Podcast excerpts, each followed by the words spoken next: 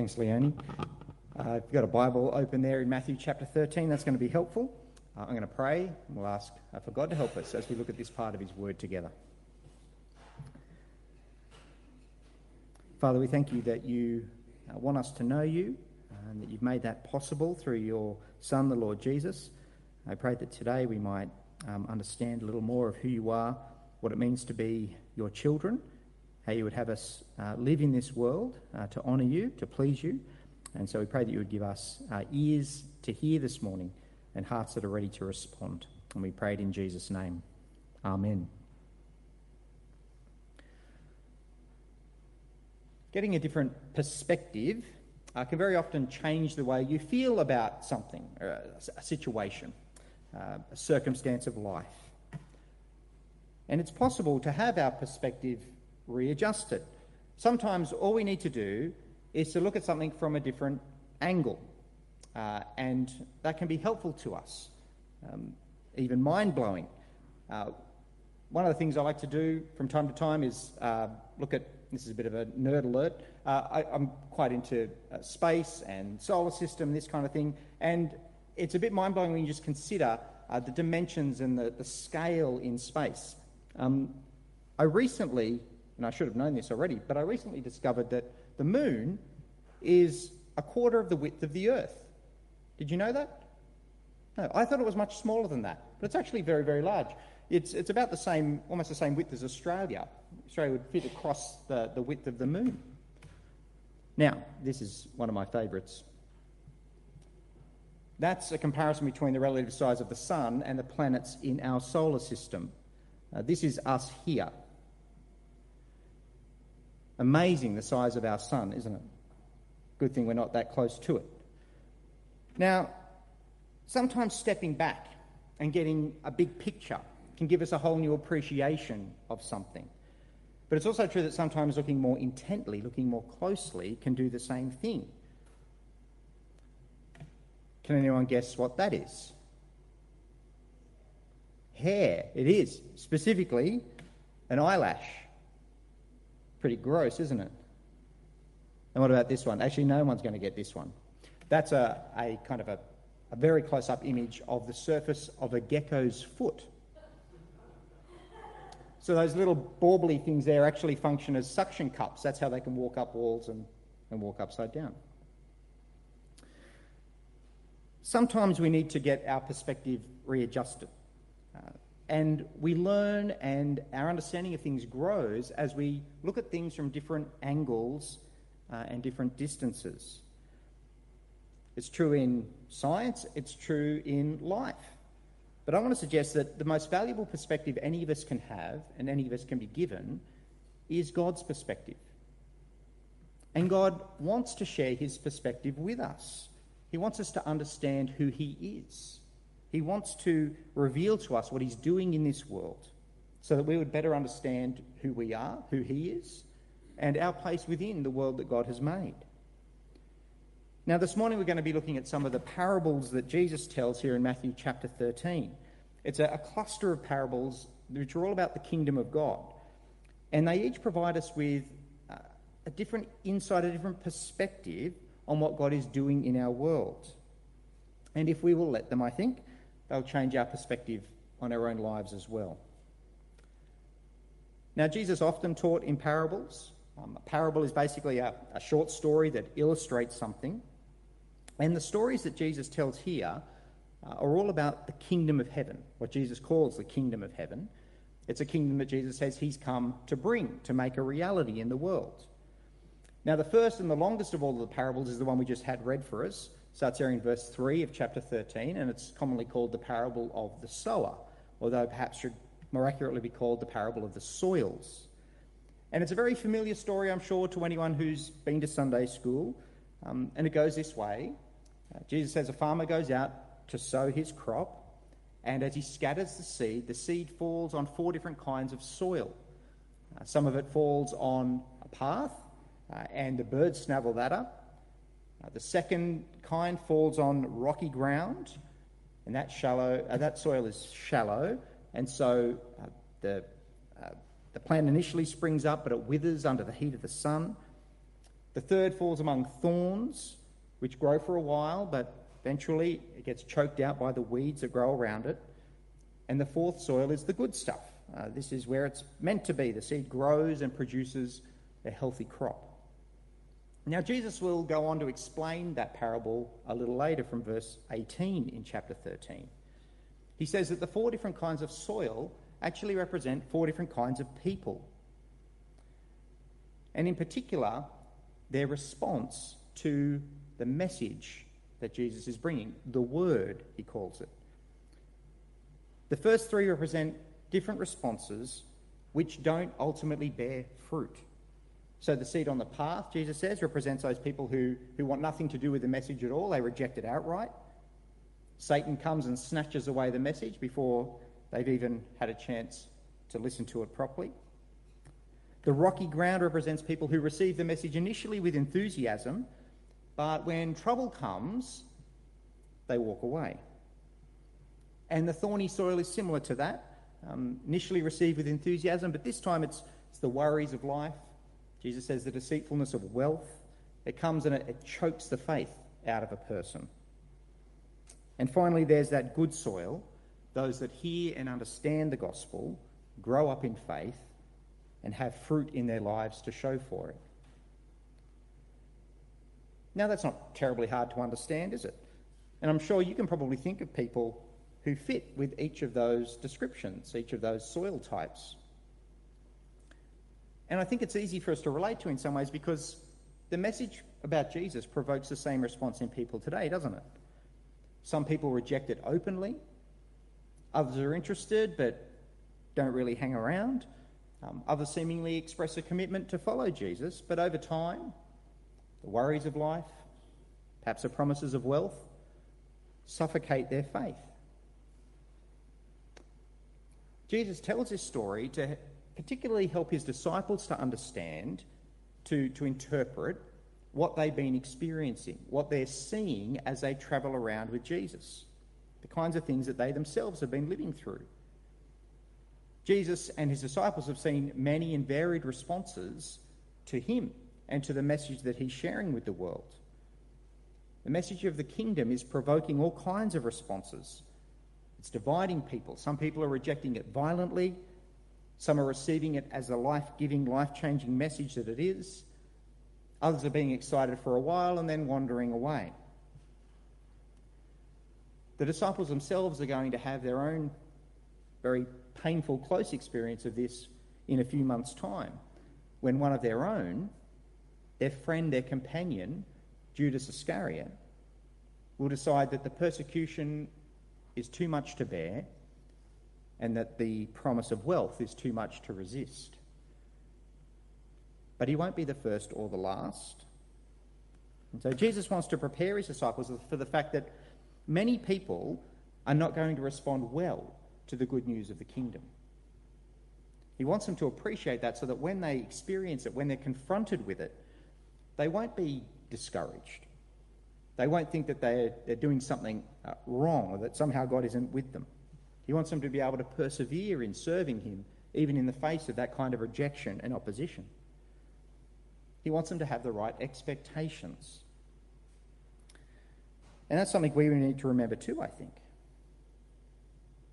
Because um, it's discouraging, isn't it, when we try, even with our own feeble efforts, to share our faith with others, uh, to in, invite people to consider the claims of Jesus try and explain to them who he is, why it matters.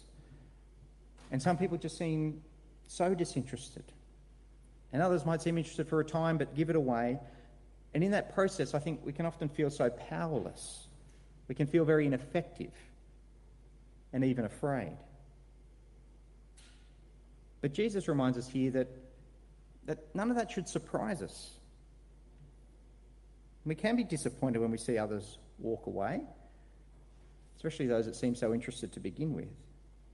But Jesus says here, don't despair. Don't despair when people trade in following him for the pleasures and the comforts or the power that's available in this world. Now, that's not to say we shouldn't grieve when we see people that we love do that.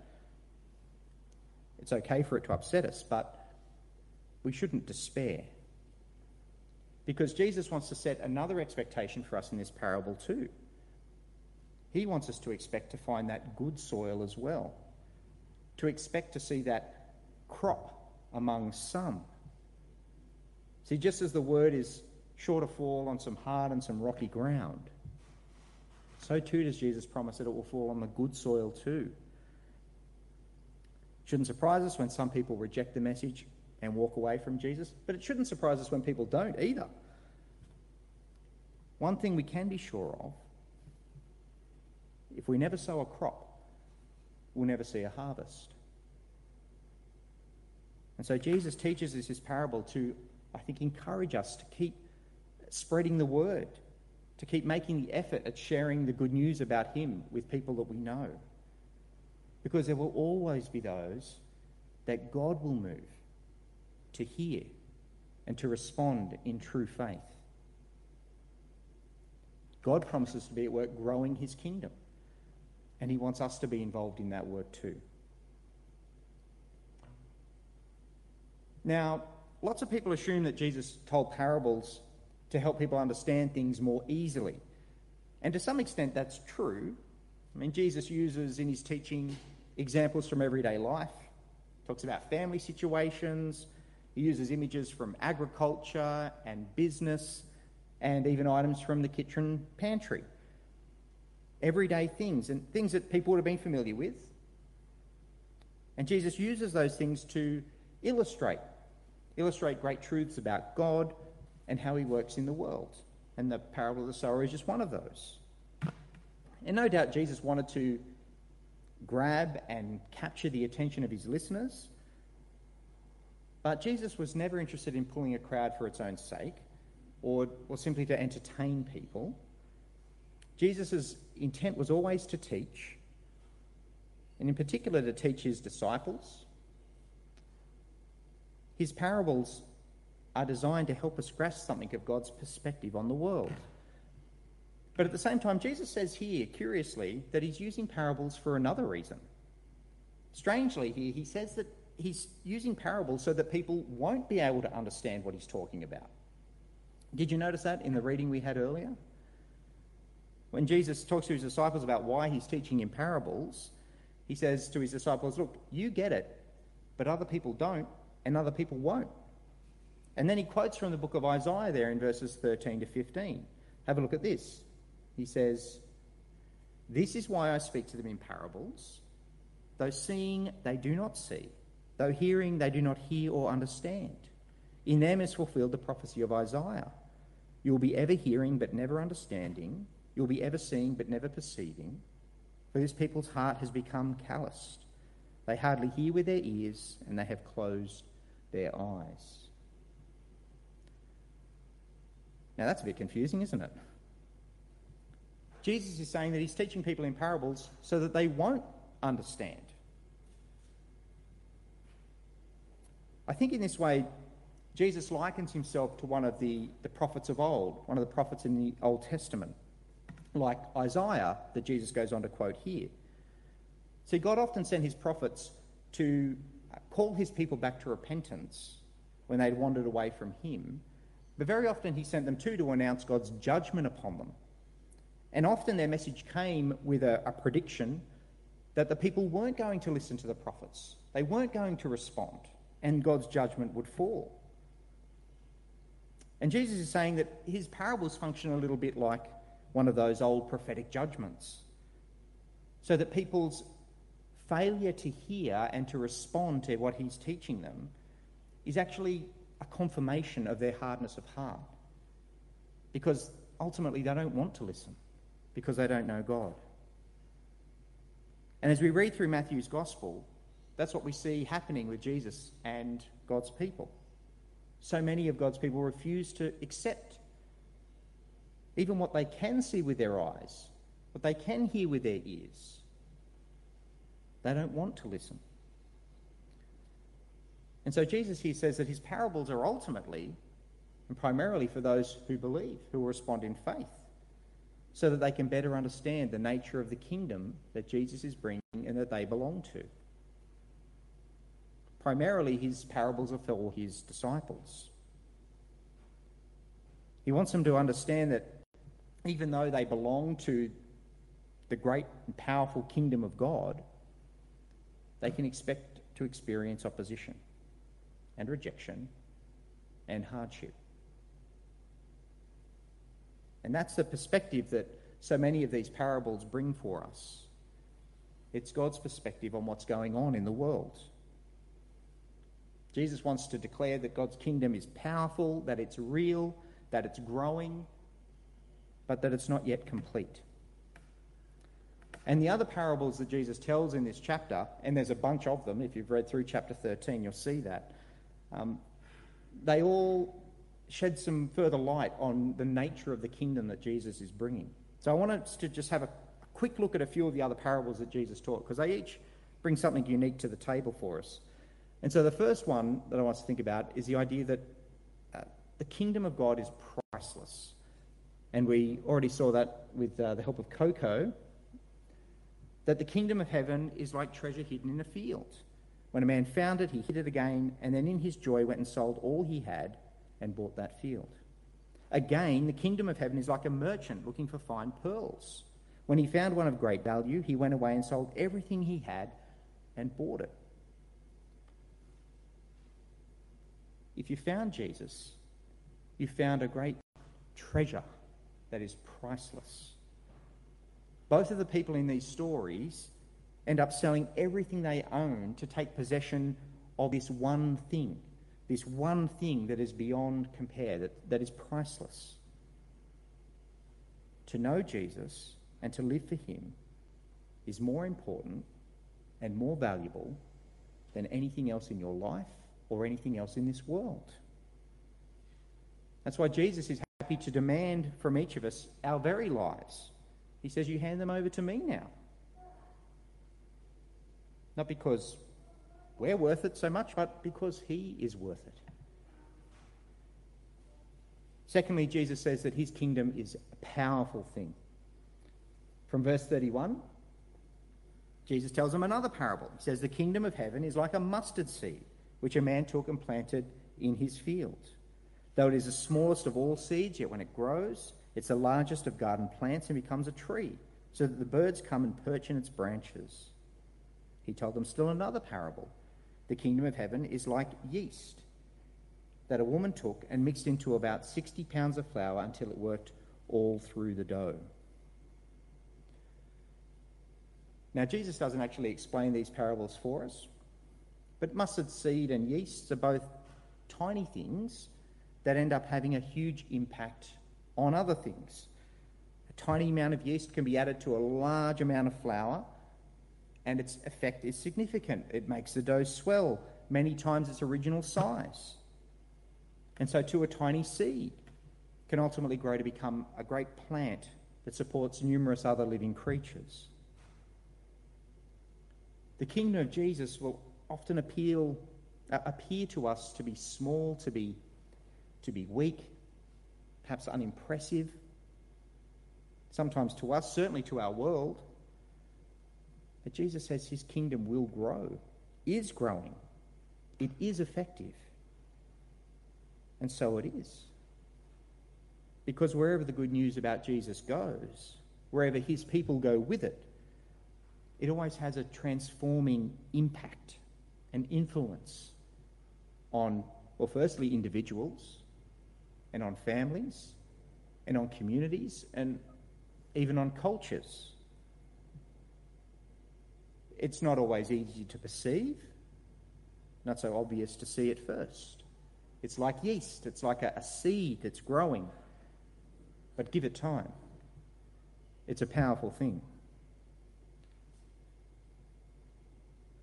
So the kingdom of God is powerful, it's priceless, and finally, it's, it's partial.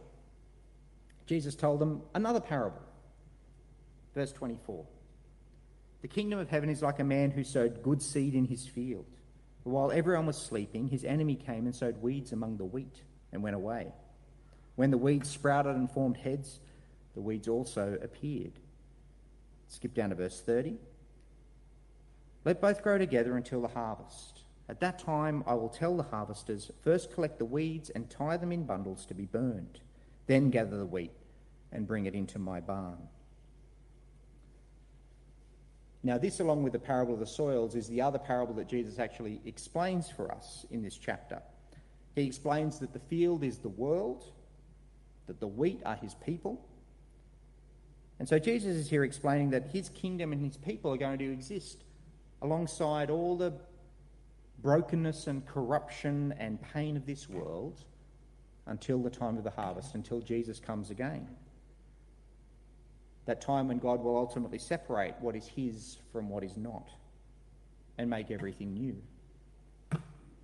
But that day has not come yet. That's not the time we live in.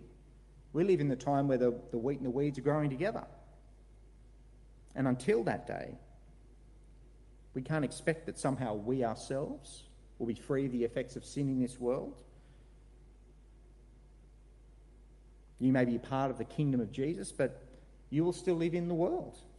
And so that means life is going to be difficult, life is going to be complicated. And again, this is the perspective Jesus wants to give us. He wants us to understand that, that sin will be a companion for us in this life. His kingdom is growing, it is advancing but it won't be complete until Jesus returns. And so for us, the intention is not that we would remove ourselves from the world, but to be witnesses to the world with the life giving message about Jesus. And as we do that, we can expect to see God work, to continue to do his work in people's lives as that seed falls on the good soil. Because that's how the kingdom grows. That's how the kingdom has always grown. As a church, we want to see the kingdom grow. We'd love to see our own church grow. So, how do we do that? Well, it's not about adopting the latest and greatest strategy for church growth. It's not about having the grandest church building and facilities or the best youth programs or having the very finest music. Not that there's wrong, anything wrong with having any of those things or striving to be excellent in how we do the things that we do as a church. But the fact is, every church already has what they need that seed, the word, the good news about Jesus. That's what God says He will always use to bring about a harvest in people's lives. And so God asks us to trust Him in that, to trust that that's His way of growing His kingdom. And that's going to require us to be patient, to be perseverant, to be humble. But we have to trust that it's ultimately through the message of Jesus that God's work is made effective in people's lives. We shouldn't be surprised when people reject it. Jesus told us to expect that. But we shouldn't be surprised when people accept it as well and rejoice with joy at receiving Jesus as their own Lord and Saviour and go on to bear fruit as He transforms their lives. There will always be different kinds of soil in the world. Our job is to keep spreading the seed, the good news about who Jesus is. So let me encourage you to keep doing that. To remember how priceless the kingdom is, that it's a powerful thing, that God's at work in this world. And for your part, keep persevering to see his kingdom grow in this world. We're going to respond in prayer, and uh, Indy's going to lead us in that.